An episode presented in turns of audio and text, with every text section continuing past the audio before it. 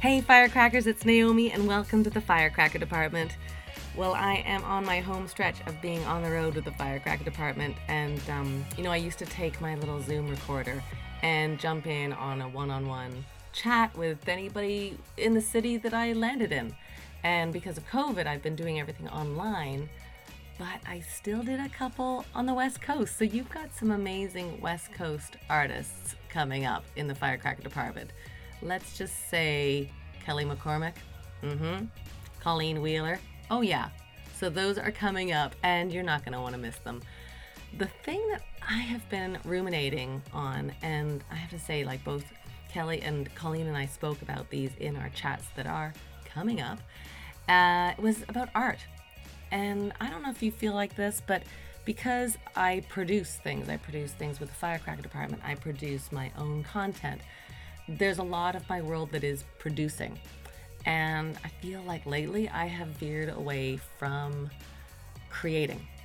That there's so much. There's so much about like getting your creation produced and getting, you know, in the olden days before the pandemic, the olden days of getting bums and seats so that your show gets seen, or getting shares and likes online so your content gets seen and watched and I feel like I need to shine the spotlight back on my art.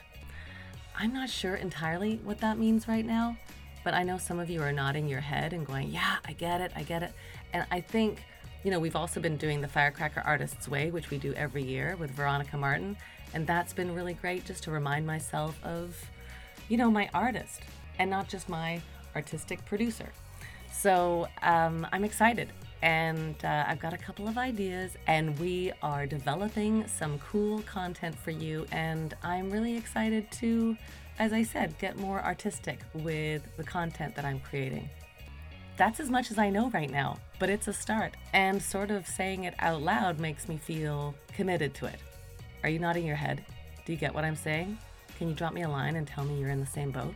Firecrackerdepartment at gmail.com. I'd love to hear from you or on our socials at firecrackerdept. Because uh, you can't deny, you can't ignore your artist. Because once you do, you just, uh, uh, it gets too heady. This is my thing. It gets too heady and not enough hearty. that disconnect between heart and smarts. So lately, I feel like I've been too much in my head and not enough in my heart. So hopefully, that's coming your way. All right, here we go. We have a great firecracker shout out for you.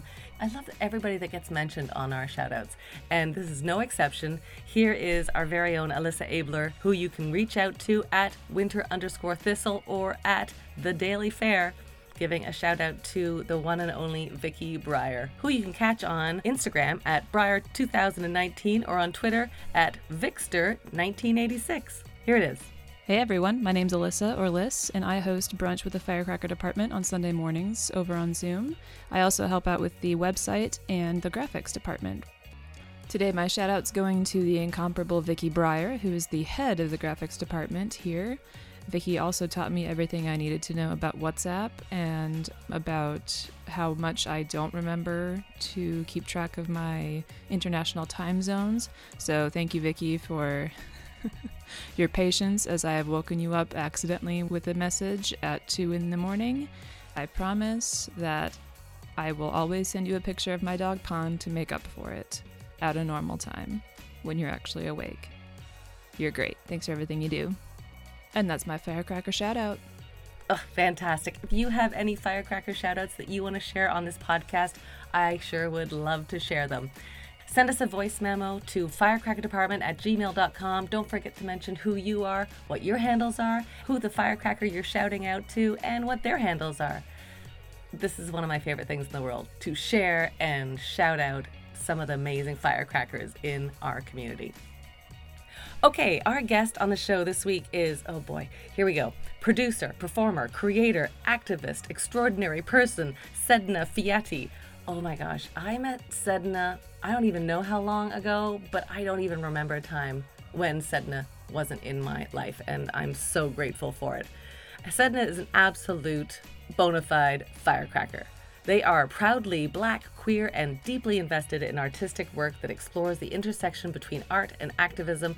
Sedina is based in Toronto and was the co chair of ACTRA Toronto's Diversity Committee and ACTRA Toronto Councillor. They're currently the artist activist in residence at Nightwood Theatre in Toronto and one of the founding collective members of the Black Pledge. Sedina is the creator of Last Dance, a web series in development that is extraordinary. Oh my gosh, they're not only this powerhouse of a person, but so funny and so talented.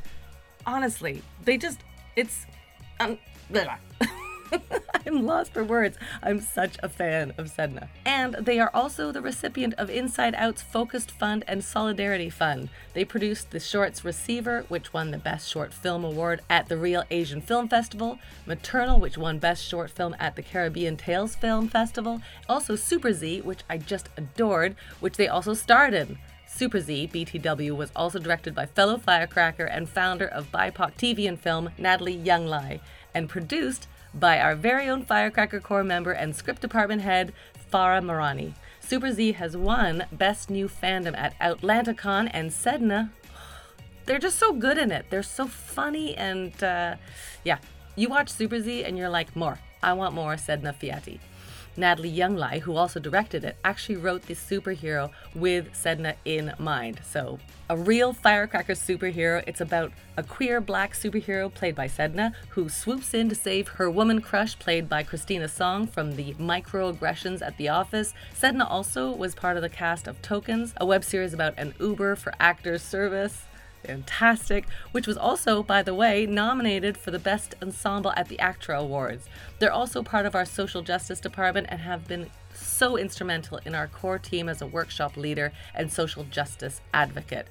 There is so much coming up with Sedina and Farah and the social justice team. It's extraordinary. I'm super proud to be part of this. Sedina's combination of art and activism is easily one of the most inspiring things I've experienced, and especially in the past year, it's just incredible. I'm so grateful to have people like them on this team and in the world, in our community. You know, they're just making it better. Okay, enough of me. Let's get to it. Here's my chat with producer, actor, creator, artist Sedina Fiati. I think that you're adventurous. I think you're curious, and I I want to know where that came from. Like, what was the landscape of the Sedina Fiati's childhood? What was my childhood landscape? Well, certainly, I don't know about you folks, but like, I always marvel at today's the way that people raise their kids these days because they're actually involved with what they're doing. You oh, know, like, like the they spend time with them. Yes, the parents are actually like yeah. spend time with their kids because uh-huh. I partly just from being from a working class background, partly single mom background. Both of those things meant that, like, I have two sisters um, that I grew up with, and you know, and I was the youngest of three, so eh, it was pretty customary, I'd say, in the 80s and 90s for my mom to just kind of she had to go to work. And she was just like my sister Stacy's like okay? You got the girls like girls figure it out. Wow. You know like so I feel like, yeah, I grew up with a lot of kids. I feel like a lot of people to play with always. Like, if not mm-hmm. my sisters, then there was always like, like, yeah, you know, a good, a little chunk of my childhood was certainly spent in like Toronto community housing. But there was a lot of, there were a lot of kids around always uh, to play with. And then, yeah, we moved. Mm-hmm. And even then, we wherever we moved, there was always people to play with. And by the time we kind of settled in Rexdale, when I was about nine, like there was always kids on my street to play with and my friends even, you know, who I went to school with. So there was that. I feel like I, I grew up in a space of having to um of having to find my own amusement. You know, it's not like we mm. had, you know, I mm-hmm. you know, old millennial or more young Gen Xer, I don't know, whichever.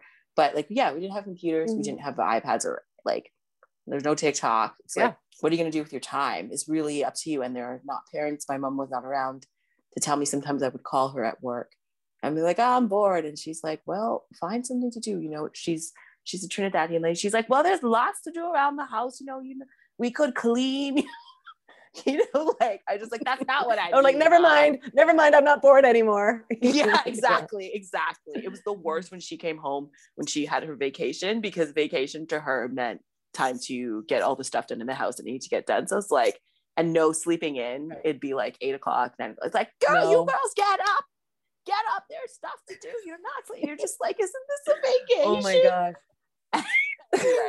right. that I knew that. So it's the guilt right? The guilt of sleeping in. My mom would say, she'd be like, You are sleeping the day away. And I'm like, I am a teenager. This is my job right now. I'm supposed to sleep the day away. But exactly. I feel so guilty. Half the day is gone. Half the day is gone now. You're like, so what? Like, what else is there to do? Especially as a yeah. teenager, like, you don't have anything to do. I think that that probably led into the who you are. Of course, it did. Like having that kind of like work ethics. Definitely, and like so, yeah. I feel like because of that, there's a lot of like, you know, you got to do your own thing here, you know. Um, and mm. So I think I've and I've always just been that person who's just really curious about life and like wanting to experience different things. Um, so yeah, another thing I think that helped a lot was that my like I did girl guides as well, and I'm always I'm strangely proud of that because it's one of those things I don't think people would expect from me. Did you do it too? It is not. I was I rebelled because I couldn't join Girl Guides and um, wear pants. They wouldn't let me wear jeans. Oh yeah, yeah, they changed that after and a while. So it wasn't they, for me. Yeah, I'm sure they okay, changed it fair. now, but at the time I was like, "You're gonna wear me, make you wear a skirt? I can't run in a skirt. I can't like jump. I I gotta wear jeans." And they're like, "Then you are not welcome at the Girl Guide." I'm sure it's changed. Yes, they did. I feel like for especially for the teenagers, like the Pathfinders, so yeah, I got involved with Girl Guides, and so that just exposed me to a lot of things. So I was like, nah, you know, let me yeah. try a thing. I want to travel. I want to do that. And no one ever said no. My mom didn't say no. She was like, okay. She just, again, it was the, my mom was, you know, supportive. She just was like, what do you want to do? Okay, you want to do that? Go, go forth. Go, go do it. You yeah. know, how can I support you? So safe. Like your childhood sounded safe enough that you could take jumps without uh, being uh, scared. Like even yeah. though your mom wasn't around, she was working so much, it didn't seem dangerous. No, it didn't. I didn't feel unsafe.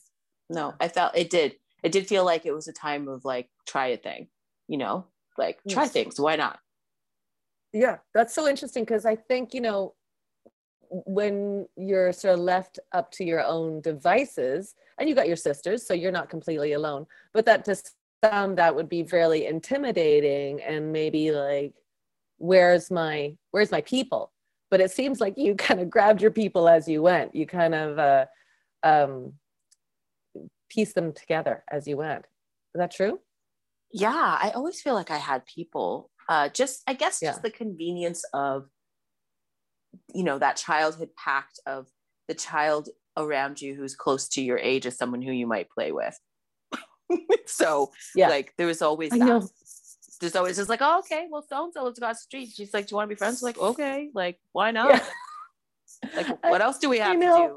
Yeah. Right. So yeah, I, I yeah. somebody was talking about online like the difference between adults meeting each other where they're like, what are you binge watching these days? Have you seen any good sports games? That's my inversion of sports. And then kids are like, do you want to just play? Yeah. Totally. You okay, that's okay. the end of that contract yeah exactly yeah. it's like let's play yeah. together and then sometimes you know as you get older too obviously by the time you get to be a teenager it becomes pretty clear who you want to be friends with mm-hmm. but even in my you know what I, I think at the high school i went to as well like i went to Etobicoke school of the arts and i um yeah we just there the vibe there was find your people that was the vibe and that there was people for mm-hmm. everybody mm-hmm. like it sure there maybe was a bit of a cool clique but even then it was just was like well there didn't feel like anyway in a deep way that there was as much of a hierarchy it was just like oh i found my people okay mm-hmm. let's hang out like we're gonna we're gonna be really nerdy yeah. about music theater or you know and i found like yeah. It definitely certainly was a little bit across class lines for sure because like thinking through the friends that i have in high school who are still my friends now like you know we're we're actually in our life trajectories going pretty similarly and i can think of other people from high school hmm. who um are different life trajectories but also like not surprising i'm like oh that's who you ended up being mm-hmm. that's not surprising at all like that's kind right. of who you always were. I know. I know. Whenever you like talk to high school friends, you're like, that doesn't surprise me that you are no a cop or you are a teacher. Right? Exactly, exactly. Or that you're married with two kids. Yeah, yeah. We have the things in us from the beginning, which makes me think you must have had the the busy gene, the curiosity gene from the beginning. And who did you get that from? Oh, good question. I've definitely had it from the beginning. I got it from both of yeah. my parents, both of them. Um, both the yeah. artistic, like both, I was thinking through my origin story and like certainly I've both sides of my family, like both my mother's line and my father's line, there's a lot of artistic, lots of artistic leanings, you know what I mean? But toward those. But yeah, I think they were yeah. both curious and busy people, um, or just really mm-hmm in different ways but yes definitely and my fa- my father died when i was quite young but still you know i feel like genetically i feel very close to him and i could feel like yeah he left a legacy um for mm-hmm. sure but yes mm-hmm. definitely both sides. Like my mom is a busy she likes being a busy lady. She likes people generally likes doing yeah. things. She's adventurous. She'll try things. I mean both of them if you think about it too because they're my, my mom's from trinidad and my dad's from ghana. So they they met in toronto. So even just that like i'm going to leave where i grew up and make a life someplace else you yeah. know that sort of immigrant Huge. vibe um, and my mom really yeah. telling me when she, she was a child she was like i never wanted to stay here there was a lot of problems in trinidad that she encountered around around shadism really you know and she just was like she didn't really feel like there was a future for her and she's like i always envisioned living in a place with like tall hmm. buildings mm. um, she kind of thought that was the states and then ended up in canada because uh, it was easier to get here. Well, um, and was that always part of your vision growing up, like getting into the arts and staying in Toronto? Like, did you have that gene of like, I gotta, I gotta get out here too. I gotta explore further than Rexdale. Yes, but only because I was so interested in the arts. You know, that's what really led me mm. out of Rexdale for sure. Like, not and mm-hmm. not going to my local high school is just because I decided that I really wanted to be an artist. To be fair, I didn't mm-hmm. have a lot of examples of what that actually looked like, but I just knew that it's what I wanted right. to do. Right? I'm sure you didn't either, right? That's, I find that so well. I mean, I had uh, like I had Catherine O'Hara, you know, and SCTV that I was like, oh, that's a vision of my future. But but if you don't have like the role models growing up, how do you go? Oh, that's what I want to be. Just have this image in your mind of what it is you want to i don't know. You did it though. What do you think? Yeah. or was there somebody that sort of sparked that interest for you? No i was always interested. I would say the biggest one of the mm. biggest influences is certainly my father because a couple of things. Two one is that he was um he was many things. He started a drumming a dancing and drum ghanaian group that used to like go around the city and perform. And he taught people these dances, like other people who weren't necessarily yeah. even Ghanaian. You know, he was like, if you want to come and join, like I will teach you. Um, and uh, so he did that. And then, yeah, my sister and I used to go along and watch. So, and I remember being like, I want, I want to do this, daddy. And he was like, okay. I think he put me on stage once. Uh, I'm yeah. sure it was really cute because I must have been like four, maybe three. And then even after he died, you know, before he died, there's this, oh, that reminds me, I have to get this piano stuck at my sister's house. But anyway, there's this large upright piano that he got from some owls club or you know the Lions Club, you know those the, the okay, legions yes. or whatever. So they were giving yes, away yes. this old piano. Even in the 80s, nobody wants uprights. And so he just was like, he she we should have this piano. He was wild that way. He was like, let's have this piano. My mom's like, okay. So you know, we had this piano and she gave us piano lessons. She was like, okay, you girls go and we were like, we don't want to do this. so yeah. I didn't really want to do it that badly. so, and so she was like, look, I don't have time to make yeah. you all practice. If you don't want to do this, forget it. But she kept the piano and we moved right. with that piano. And then, you know, by the time I was about 11, I was like, oh, I want to play. And so my sisters had taken some lessons here and there. I opened the old uh, piano bench and they had the books inside, old books. Yes. So I just decided to look at them like, ha, cross buns, you know yeah, yeah, yeah. Stuff like that. And yeah. then I decided to on the on the Albion Mall in, in Rexdale, they had an Ontario yes. Conservatory of Music. So I was like, oh, I want to take piano lessons. My mom's like, okay. And so they came, they were like, yeah, she, she, she take piano lessons. So she was like, here. And my, my father had died at that point. So something that was both a blessing and probably a bit of a mistake, but mostly a blessing was that I got this orphan's benefit from the government, which I didn't know that I got up until I was like 11. And she was like, here, you take this money and pay for your lessons. Like that was her thing. So she was like, you know, okay. She knew that's probably what my father would have wanted. I mean, and so she was supportive of it too. Yeah. So she was like, you take this money, pay for the lessons. And that's, the, that's what I did. And then I was like, oh, somehow I heard about mm-hmm. Etobicoke School of the Arts. I was like, oh, I want to go there. So I figured it out, you know, about how to go there and, and do the things. And that wow. too was a time in school when we were doing like music. And we always did mm-hmm. music because it was a Catholic school. Yeah, we started bands. And so I picked up the flute. And oh my gosh. After coming from the recorder. So I was like learning, you know, learning piano. So like learning how to read music and rhythm and stuff like that. And then like applying that to playing the flute as well and uh, yeah i just became known even you know you know how you get known in grade seven or eight for whatever good or bad yeah but i was certainly yes. known for being the like an artistic one and music person you know like right. um who was really into the arts so people yeah. no one was surprised when i like when i graduated from grade eight and then went went to Etobicoke School of the Arts so, so that's how that's kind of how that came about your pop was how old were you when your pop died 10 five i was like five five. Oh gosh yeah. So that must have been like, I mean, for somebody to leave that kind of legacy on your heart, that he really influenced your your journey. That kind of because you seem so, to have such a, a, a strong vision of where you want to go. Do I? I mean, maybe now you might be like, what am I doing? But right at 11, you were like, I want to take flute. I'm going to take piano lessons. I'm going to invest my own money in that, which I think yeah. is a huge step for a kid because I don't know what the piano lessons cost, but anything over twenty dollars was like a fortune. so, what was your? What do you feel like the legacy is that you take away with your with your pops? Definitely that, and definitely I was in. I have to say, like environment wise, the school that I went to was very artistic. Um, even my mm-hmm. my elementary school and like for you know for Catholic school, it just goes like kindergarten to eight. Like they don't have middle school. Mm-hmm. So it was actually a very artistic environment. There's several people from that school who I notice are artists of all kinds, which has blows my mm-hmm. mind. But I think it, yeah, it was very much encouraged at school. Like it was cool. Like it was cool to play the piano. It still kind of is. Yeah. Like you can play a little song. People are like, that's a good thing. You could do it's that. It's not cool to learn. It's cool to play. It's cool like nobody it's wants true. to see somebody doing like the scales and be like, oh, you're learning. How cool is that? No, no, no, no. Yes. They want to see like you getting a piece together agreed. Like I played like yeah. a whole new world, you know, and won like third Come place on. piano competition. Yes, Come on, that's did. fun and cool. Like yeah. or being able to play heart and soul or whatever. You know what the kids do.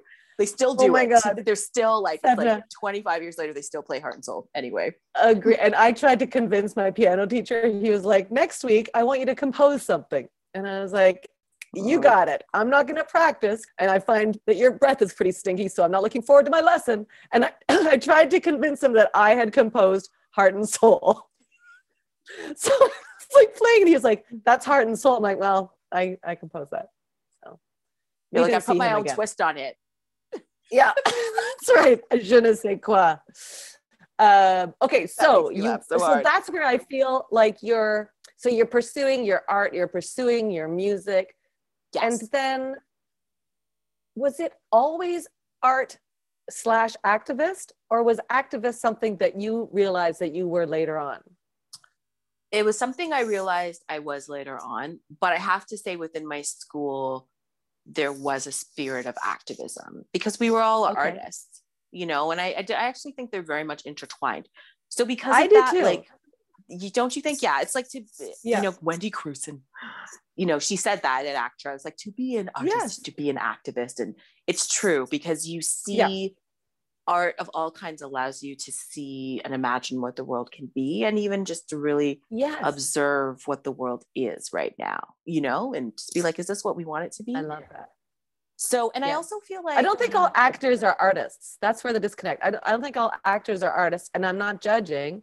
I just think that mm. some people go through pursuing their art for different reasons mm. and whether it's to be artistic or whether it's just i just want to do the thing. I just want to play the song do the thing. Uh, so that's when i think there's a disconnect between artists and activists but i think you and wendy Crewson are, are right on track as far as that goes. I don't oh, think yeah, you can avoid definitely. it no you can't. Mm-hmm. you cannot. As, as even at, over time like even as an artist no matter what reasons you decided to do it it needs to become your practice needs to become greater than you and also you'll touch people. Even mm-hmm. if it doesn't you'll touch people in the, what you share. And so because that just changes you. Yes. it just does. It changes your heart you know? It's so totally like true. i'm sure I was, I was, like it's what you do. It's what it you is. do with that the amount of like impact. Like if somebody is feeling impacted by your performance your your art your piece what do you do with that kind of thing? Do you propel it forward and continue to you know tell that story? Exactly. Uh, what were you going to say no no i yeah i was thinking that too you know like as i was thinking too like some you you will make things and people will people will be touched by them you know they're going to say mm-hmm. i was having mm-hmm. a bad day and i saw what you put out in the world and it helped me or you mm-hmm. you doing this like made me see that it was possible to do that you know yeah um you know what i take my fa- i take my statement back before when i say not all actors are artists. I think that they probably all are artists. They don't realize that they're artists and they don't realize that they're activists yeah. because every piece like everybody like you can be moved by so much in the world. You can take it back. You can. No i think all actors are definitely artists but i hear you because it can feel like they may not know it as you said because it's like is yeah. this especially because it's such an art of interpreting something you know to interpreting a script or whatever you may be like well how is that artistic? But 100% is mm-hmm. you know? And yeah if you if if your practice can be fueled more by just ego needs right? You're just like well i mm-hmm. want to be on the things i want to be. But after a while everybody i find i've been in it long enough to see that it needs it ends up being bigger than you. And in fact you're going to be called on to um, you're going to be called on to do things right yeah. people are going to say yes there's a cause i want you to be part of or i need you to champion you're just that's just going to happen so yes even if you didn't think of yourself as either an artist or an activist it's going to really be called into question why you're doing this because after a while it's like the ego will be fed and so mm-hmm. there you're going to be like is there more than this and it's like so then you need right. to find the deeper meaning for what you did but yeah to go to your yeah. original question about activism no Thank i you. wasn't i was really active i feel like in high school we all were a lot of us were just like activists anyway we just mm-hmm. were questioning what was happening in the world and there was really that spirit um, and then i found like i lost it in university like i went to theater mm-hmm. school and i kind of lost it i did a bfa in music theater and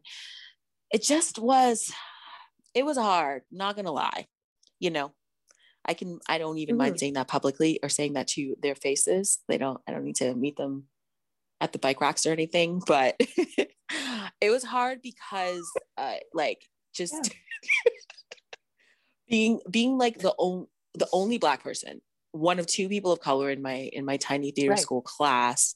And then at the time, and I know they're actually addressing this, like I have to give them kudos for that, and because they're being pushed by current students to do so. But it was a very white environment and i just really just didn't feel like I just didn't I, I, feel like I stepped away from good parts of myself for a while in theater school, you know? And I took steps to reconnect with it, but like it just really became about being in theater school and doing the acting and doing the singing and doing the things, you know? So where was the time? Like following other people's leads as exactly. opposed to what your instinct was telling you. Yeah, exactly. Exactly. And it wasn't like it was an environment that encouraged us to really question and think mm-hmm. about art as something greater than ourselves. It was just like acquire these skills and do amazing.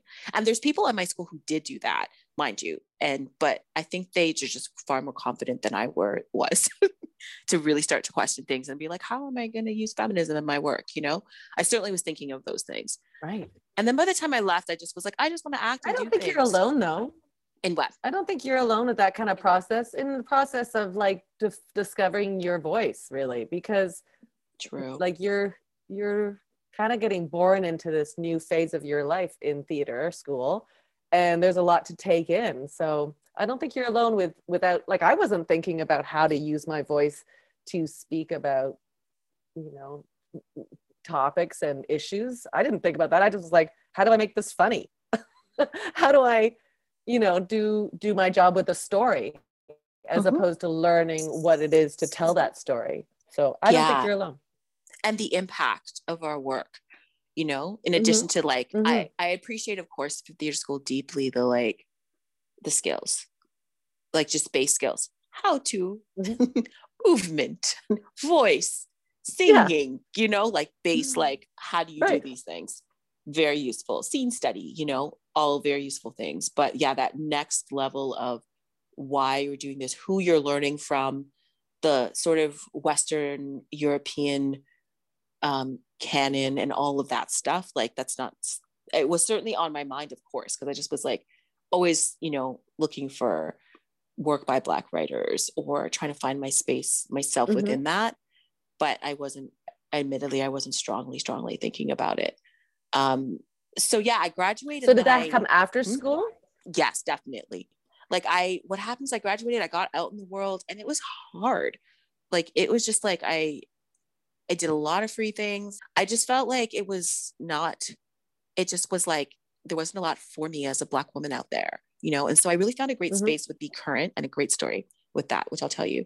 Um, Be Current and with the Raisin Ensemble. And we were all like women of color, mostly Black, who basically had this a similar trajectory who were like we want to do theater we want to do things but we don't really see ourselves re- reflected.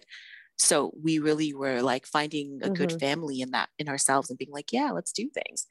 Um, and ahdri, ahdri zhina mandiela actually was a friend of my father's. Isn't that wild? And i did not know until i was interviewing for something and someone else who was also a friend of my father's asked me he was like are you Ata's father and as you can imagine nobody asks me that you know he's he's been dead a long time and i was like yes i am you know i was like oh, did you know him and she's like, yes, I knew him. And then just like Ahdri was like, I knew him too. So it's like, it's a weird full circle moment that I should end up working with somebody who knew oh him. oh my gosh. and remembered him, you know? And so wow. that was, really, don't you love really that? Beautiful. I love when people yes. speak about, yeah, like that you'd be like, I've sort of connected with my pops again.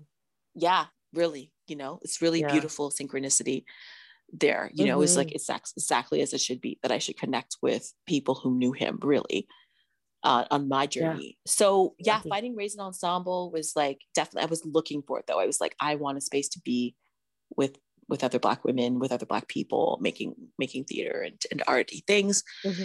And then yeah, I ended up leaving for lots of reasons I won't get into, but I I left and and then I was I was really discovering being queer at that time and really just kind of getting tired of theater. So I ended up and I was really curious about activism, like social justice. And so I ended up um, there's this one friend who I was like, she was like a singer. I won't mention her name, but anyway, she was a singer, and I was like singing backup for her and kind of like learning, to be honest, learning from her. And she, and she started a collective called R3 Roots, Rhythms, and Resistance, and we kind of were just collecting more like queer artist activists over the years. Mm-hmm. so okay, yeah, and I met my partner around that time too, and like so yeah i was really being like what is the social justice thing about? and like going to protests and going to workshops and learning about that. And then yeah and i wasn't as involved with theater i have to say in film and television. Like i was there i was still doing it but i wasn't as as involved as i had been because i was a little I was a little tired of it. So but then it came a time mm-hmm. when the knowledge that i had as like a social justice activist was needed in the industry you know they were like they welcomed the point of view yeah. and so at that time i managed to like even though i was kind of sort of acting here and there like i i got into actra and i saw that they had a diversity committee and i met jenny lauzon actually at a like activisty kind of art activisty event and i thought she was so great i was like who is this yeah. woman she's amazing and then i saw that yeah. she was also a part of the chair of the act of the di- actors diversity committee and so i got involved and was just the busy bee and overcommitter that I am. And she was like, right. she was ready to go. And so she recognized that I had that and was like, oh, it would be great if you were the next chair. And then she thought it would be better to have co-chair. So she was like, she recognized, you know, the same energy in. And so she kind of matched us up to say, hey, mm-hmm. you know, I want these two people to be the next co-chairs of the diversity committee. And we were like, okay, let's do it. And then it really became wow.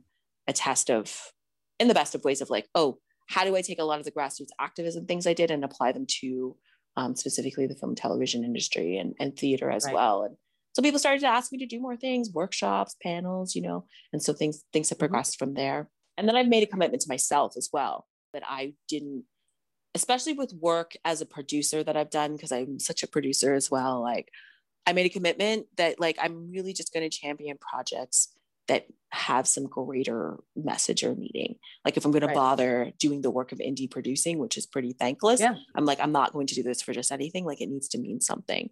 It needs to be mostly with something that's starring people of color in in key decision making and leading roles on if it's on screen or on stage. So mm-hmm.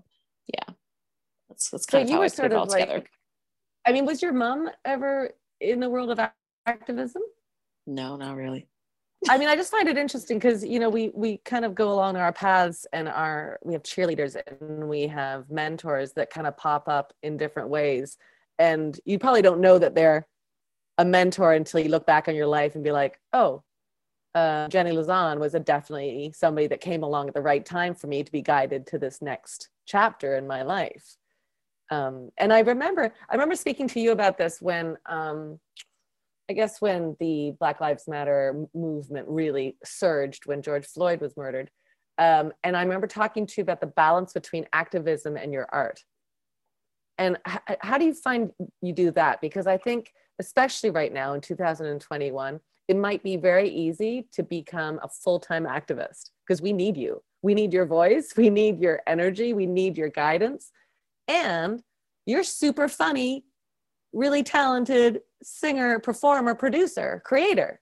So, how do you balance those two things and make sure that you're feeding both of them? It's a good question. And thank you. That's so sweet. Uh, but I'm, I'm just telling you, you are like, I think there's such an interesting, like, it's almost like the the signature on your email right you have to be very careful what the signature is that you put on there because yeah. that's the thing that people will know you for so if you're always like you know naomi Snieckus, um, a needlepoint uh, expert, also actor, comedian, people are going to be like, "You do needlepoint? I don't. Don't get your hopes up. I don't."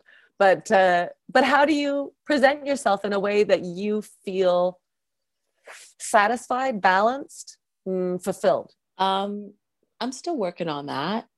But you know what? I would say a weird thing that has happened is that people just know me for different things. So Mm-hmm. There's some people who know me for, and sometimes it's hard, especially in theater more so, because the people more most so know me as being an arts manager, producer, um, activist. You know, like they sometimes even mm-hmm. forget that it's like, oh, I actually actually make things too. You know. Yes. Um, but yeah, I think people, you know, to be fair, even from my R3 days, like that was an art activist collective. So we did art mm-hmm. to speak to the activists. We also did like workshops and stuff like that, but we always incorporated art into it. Like that was the point. So mm-hmm. yeah, it is real. I feel like honestly, my sweet spot is when it's both. Like I've been involved with mm-hmm. this project, this uh, called the Switch Collective, and we're working. We're like queer, QT BIPOC, like artists, activists, you know. And so our art is going to be about the issues in the world mm-hmm. that we want to showcase and that we want to talk about, you know? Yeah. So, yeah. Yeah, I think I just keep things going, but I never, I will never forget that I'm an artist too. So if I ever feel like, um, if I ever feel like I'm getting too down a path of arts management, mm-hmm. I'm just like, what am I doing artistically again? But to be fair, there's always something on the back burner. There's always something that's like ready to be um, ready to be lit, ready to start, ready to add, you know, there's always something. So it's just like, it's such a balance. I don't know that I found it, but I, and I keep trying to find it, you know. Um, but I think the activism will always be there. I also think yeah. at this point I've landed in a space where my activism needs to be within the arts itself. Like I think that's really my sweet spot because like there could be a part of me that's like, okay, I'm going to be like a social justice activist, even independent. Yes. Work work with whomsoever, do workshops, facilitate. You know what I mean? Um, but I actually feel like my sweet spot is is a combination of the two. I put mm-hmm. that in my bio too. I was just yeah. like, you know, ideally, yeah, I saw that activism structurally, yeah. you know, in form and structure, but you know, both. But that's really where it's leading to. Because I mean, activism can be an activist lens can be applied to anything. So it's like it's probably better for a lot of us if we probably work with the industries and the worlds that we know best and apply it to that yeah it's the integration right it's not like not the division of things like that like i think i think it must be taxing as well like even like the workshops that you lead. I think that if you did workshop after workshop like three three every day for a week at the end of the week you'd be like i gotta watch some really crappy reality tv show and just zone out for a bit or i have to get back to my art. Like how do you refill your tank after you know putting out a lot of energy? Yeah and even audiobooks those have been my friends. I love podcasts. I listen yeah. to this one. I love podcasts. I just love people talking about their lives whatever. Huge fan of like sort of people-centered podcasts. Um cleaning a little journaling um dreaming. I'm a dreamy person kind of spacey. Yeah. People who know that about me know it. Such a space cadet sometimes. I know, but, uh, but, I think like God, I think that's so important. Like I think that's one of the reasons I think you're extraordinary is that there is a, a I don't even know how to put this, but like a playfulness in your activism, which oh, might definitely. be a which might be a business card for you. The playful activist, and I can imagine also that it costs you to continually be the voice of activism. It does a little bit, but it also energizes me it's both mm-hmm. it does both because when i see the mm-hmm. changes that's like okay it was worth it yeah. you know and i'm seeing yeah. a lot of changes right now maybe i'm just the optimist but i am an optimist otherwise i wouldn't do this um i wouldn't be yes. an artist oh my god activist if I you weren't that. it's like you wouldn't bother like, why would you bother doing this work because especially art is so much about dreaming about things that don't exist yet yes that until you Agreed. make them Agreed. get together with a group of people and make them exist um so yeah i yes. i see i'm starting to really see the changes and um that actually fuels me. I would say as well mm-hmm. people fuel me. I love it's like I, I love hearing from elder activists. Love that. I also love the new generation. Mm-hmm. i love them too. You know i'm just like oh great. Like mm-hmm. hearing what happened before to like yeah what happened before and that they're still here and what the up and coming folks have to say you know? So i feel yeah. yeah. And i also make it a point even with the workshops which i don't you know i don't do a ton of them and i'm sure you have this too like my intuition for people that i want to work with is really high so it's like in addition to like to get a little new agey metaphysical i think i also attract mm-hmm. people and not even that just even practically i also attract people who want to work with me who know what i'm about and are like i'm about that you know mm-hmm. so mm-hmm. It's been hard in my career as an artist because i've you know there's been opportunities that i didn't get all, all of us right we're all like there's the mm-hmm. there's the triumphs but there's also the disappointments and it's been like but i realized with the things that i didn't get i was like you know maybe the universe was saving me from from people who were not so nice and yeah.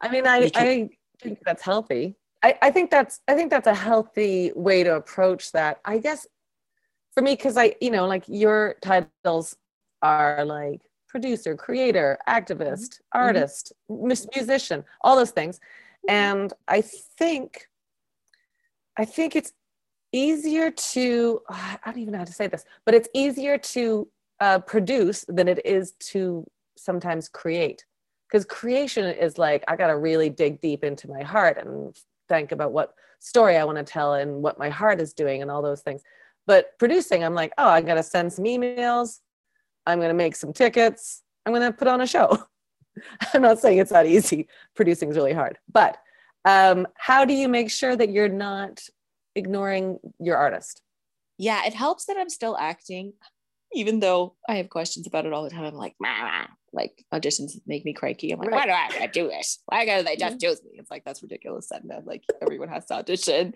Like, well, if you're doing auditions with that voice, I might have a couple of notes for you, but yeah. but I'm cranky, cranky lady on the bus. Come on, it works. Oh, then you're hired. Yeah, I would like to cast you as that role. cranky lady on the bus. yeah. I um it helps because like you, the auditions you're just like okay i'm auditioning now i have to you know i haven't said no i've certainly taken breaks and my agents mm-hmm. are like you're mm-hmm. taking a break again and i'm just like I should take this far yeah. more seriously but um it always helps that you know acting is always a thing. It never it hasn't gone away for whatever reason. I it's, yeah. it's just always there. People not ridiculously often but like once or twice a year someone comes and it's like hey come do a thing with me. You know come do this thing. You'll be great mm-hmm. for this role. Like you should do this. I was like okay.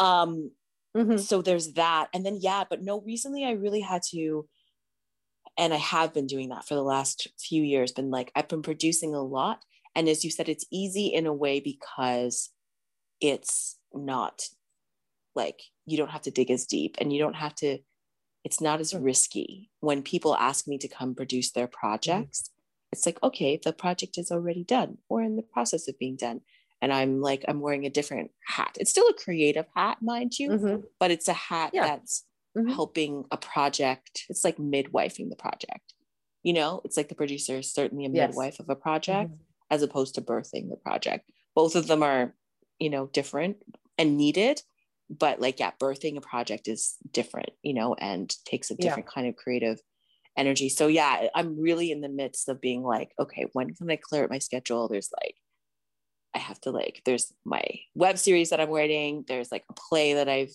been on the shelf for like 10 years.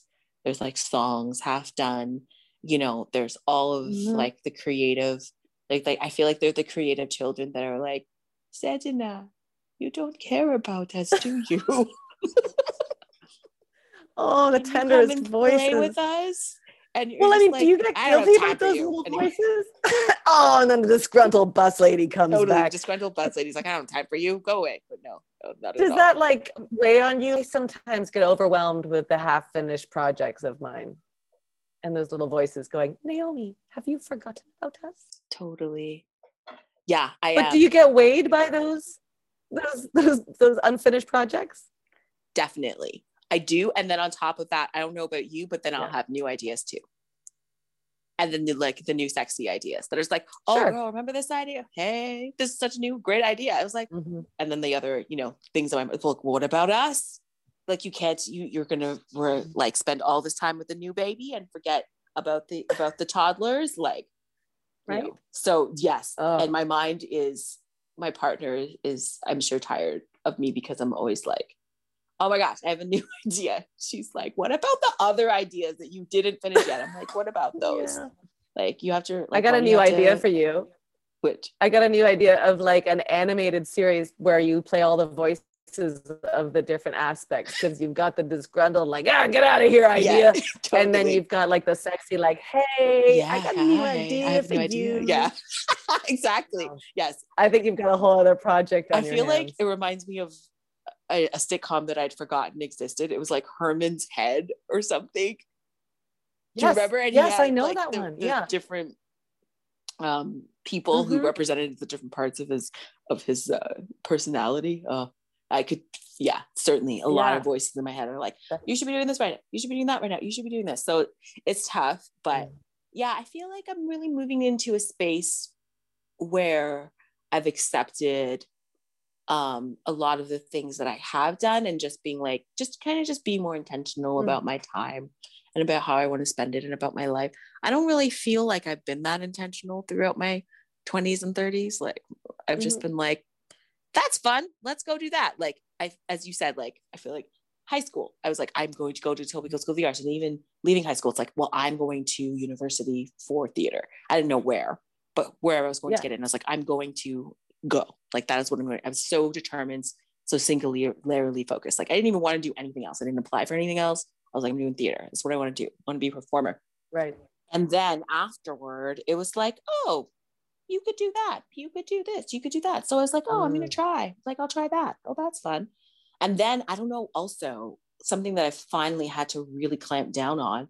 But as a performer, and not even just performer, as an artist in this city, the amount of side hustles people can pick up, right? And people are, yeah. I don't know, they're always like, you could mm-hmm. do this side hustle. I'm like, no more.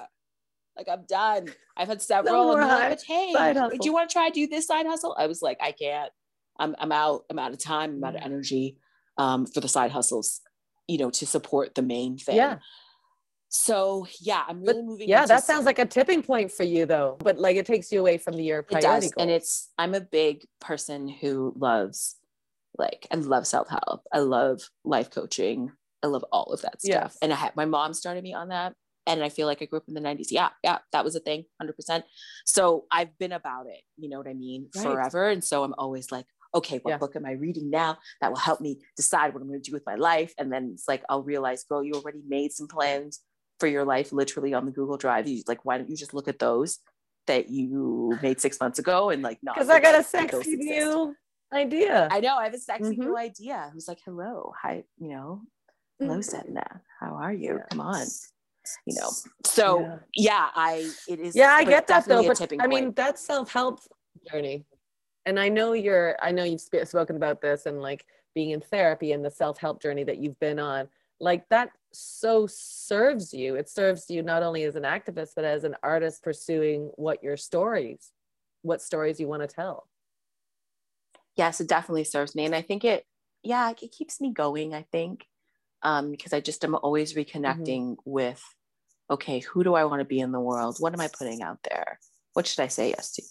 Mm-hmm. you know mm-hmm. um, all of those questions hey, can are I ask more you a question? answered is there, yeah um, is there something you said that like you're seeing some changes in the world has yes. there been anything that has kind of risen to the top that has really excited you to see oh there's lots there's lots like what just one that just sort of one that resonates for you because i know mm. i i see the changes too and i'm on your page as far as being an optimist of that we're we're on the right path we just have to keep going um, and you see it you see it in the billboards you see it in our magazines you see it in our uh, social media is mm-hmm. there has there mm-hmm. been something in your personal world that has changed that you're like oh right on things are changing you in our industry it's really nice to see bullying being called what it is and for people mm-hmm. to really say no you don't need to be a bully to be a leader to be a director to be a producer though that's not mm-hmm. needed and really to really say we don't actually need to do that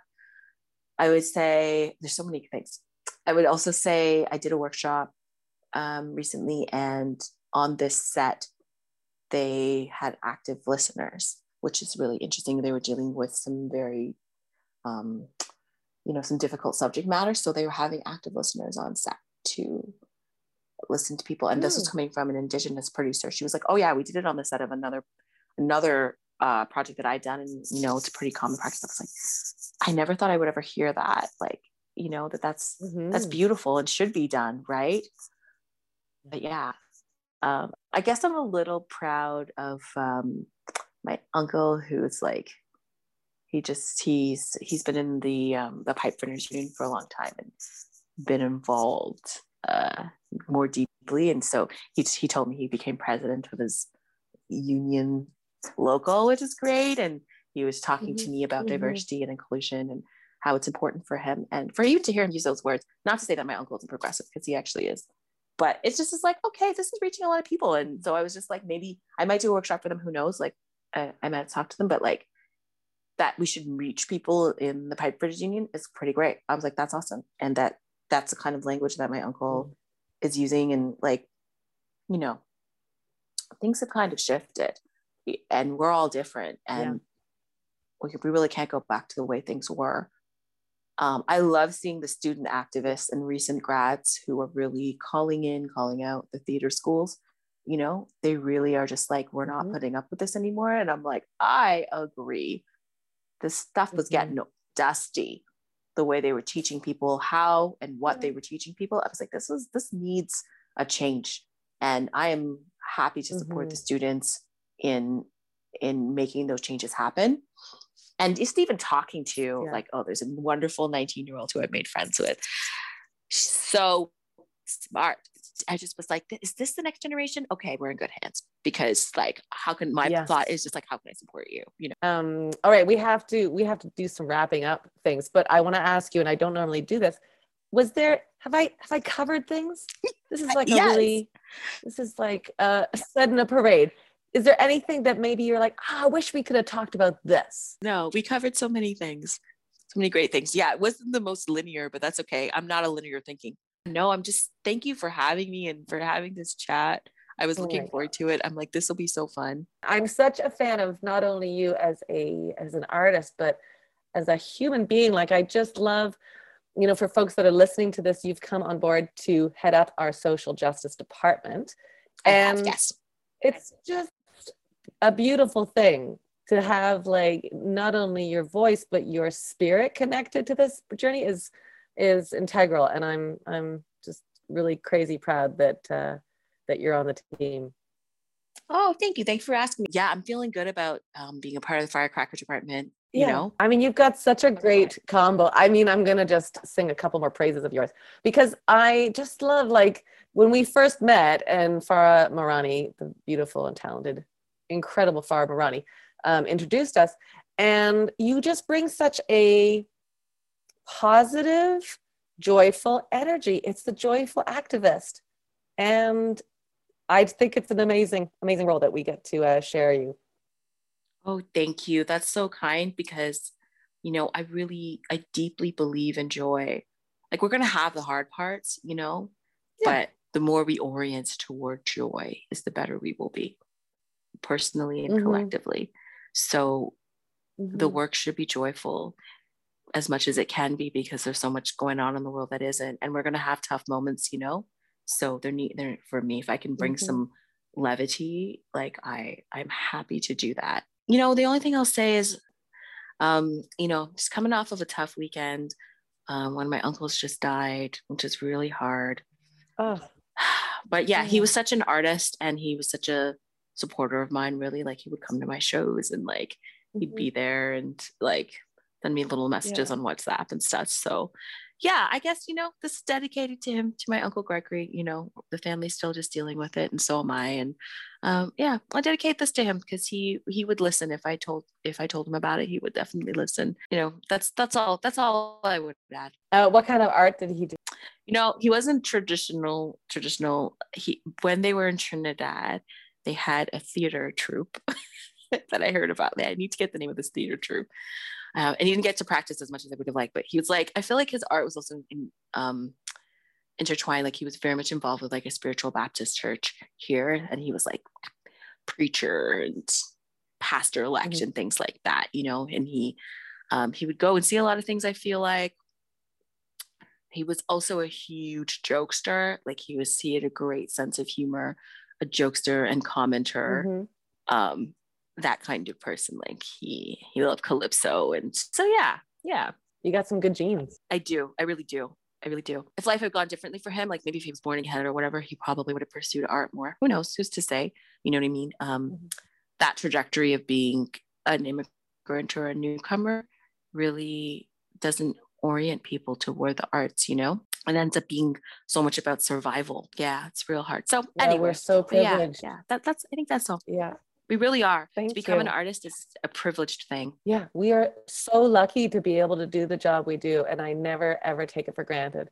Um, it's it's a privilege to be able to be have a platform that like this that we get to talk like this and people mm-hmm. listen, and it's a privilege to you know, be on stage and make people laugh. And oh my gosh, luckiest, the luckiest people. Yeah, we really are, you know. So now I usually uh, do two wrap ups. I say, Do you have any questions for me? And we do a segment called What About You, Snieckus? I okay. just made up that title uh, because I've just spent like a bunch of time asking you. And I thought, why don't we turn the table so that I'm also in a place of of being asked questions. So, do you have any questions that you'd like to ask me? I have two rapid fire questions that are very important. Okay. Firstly, lemon Danish or chocolate chip cookie? Chocolate chip cookie. Okay, we can be friends. Um, one last fun question. Yeah. Um, one's gotta go. Mariah Carey, Whitney Houston, Mary J. Blige, Janet Jackson. And one has to go. One has to go. I'm gonna say Mariah Carey for no reason other than I, I I don't connect to her music as much. Fair. fair. Yeah, Can okay. we still be That's friends? Fair. Yeah. Oh, yeah. My, my partner chose Mariah Carey. Okay. It was hard for me to choose, but I'm kind of like, yeah. I mean, she has the most number one hits out of all of them. Um, but it's yeah, Schmitz, you know. I mean, yes, if you're looking at then then I would say Mariah Carey's in the lead, but I just I don't really connect to her music. I feel she's more in the pop as opposed to the heart singing. Agreed. You're sense? right. Like if you think of Janet, Mary J, Whitney, like they're all trying to stand for something a little bit more, maybe. especially Janet. I mean, who knew that yeah. this was going to open up a can of worms of discussion? But yes, I mean, Janet Jackson, we have danced a lot together, Janet and I, so she'll always hold a place in my heart. I mean, she's a queen. She's amazing. Okay, I'm going to do my rapid fire questions. You ready? Here we go. Okay, yes. I mean, they're okay. not rapid fire. They're they're wrap up, wrap up, firecracker questions. Wrap up. Yes. Uh, fill in the blank. To me, a firecracker is firecracker is an optimistic person who wants to get shit done. Look in the mirror, my friend. What do you want to be best known for? Generosity. Uh, if this was a movie, if your life was a movie and the credits are about to roll, what has been the climactic turning point of your life? Don't think it's happened yet. I like it. I like it. Um, what's something that people don't know about you? Ooh, people may not know that I like to sew. Have you opened up the sewing machine box? No. I bought it in November and it's still okay. I opened it, but like I haven't used it yet. But that's because I need a table. Okay. Which is coming from Canadian Tire anyway. But yes, I have okay. Opened it. Stay tuned for pictures. Yes, yes. All right. What has been your favorite mistake that you've made?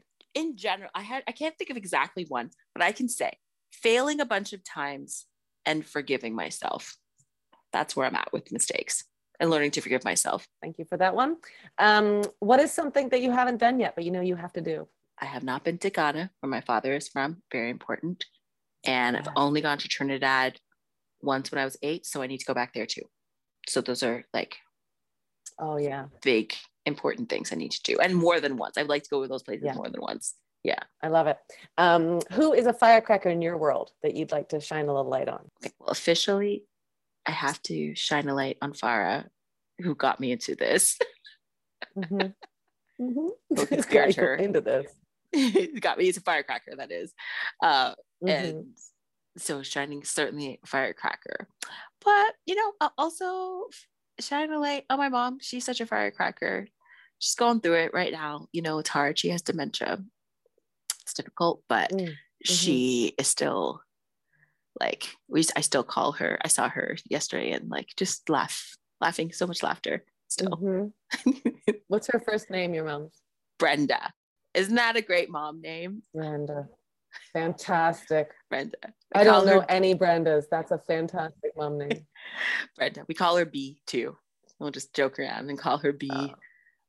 Or mom, of course, but you know, you're so lucky my mom had dementia too and we're both lucky that um, because dementia takes away a bunch of things mm-hmm. and um, they say that the thing that is left is the essence so your mom's essence is joyful which is really lucky and beautiful. And some people are left with the essence of pain or sadness. And um, mm-hmm. um, my mom was left with the essence of cheekiness. So she was always like being very cheeky and coy. Uh, but that's i'm glad that your mom's got joy. She does. She has the sadness too you know but there's yeah. still that spirit of hers is just like so funny and especially because i didn't get to see it as much as a child because it's like you don't really interact with your kids as much that way but yeah as an adult to just mm-hmm. see how sassy and funny she is like it's just yeah we laugh mm-hmm. a lot yeah Oh, that's so awesome. Um, what's advice that you would give to your younger self, a younger Sedina? You know, I thought about this because I was turning 40 this year. So I was like, and I actually did some work on my teeth.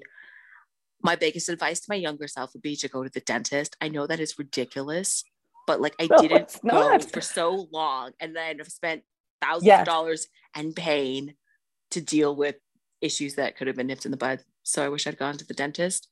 And I also said this to some other folks who are a bit younger than me. I also just like the sooner you can learn radical acceptance is the happier you will be. Like, just really accept yourself mm-hmm. deeply, all the things that you love mm. and all the things that are challenging.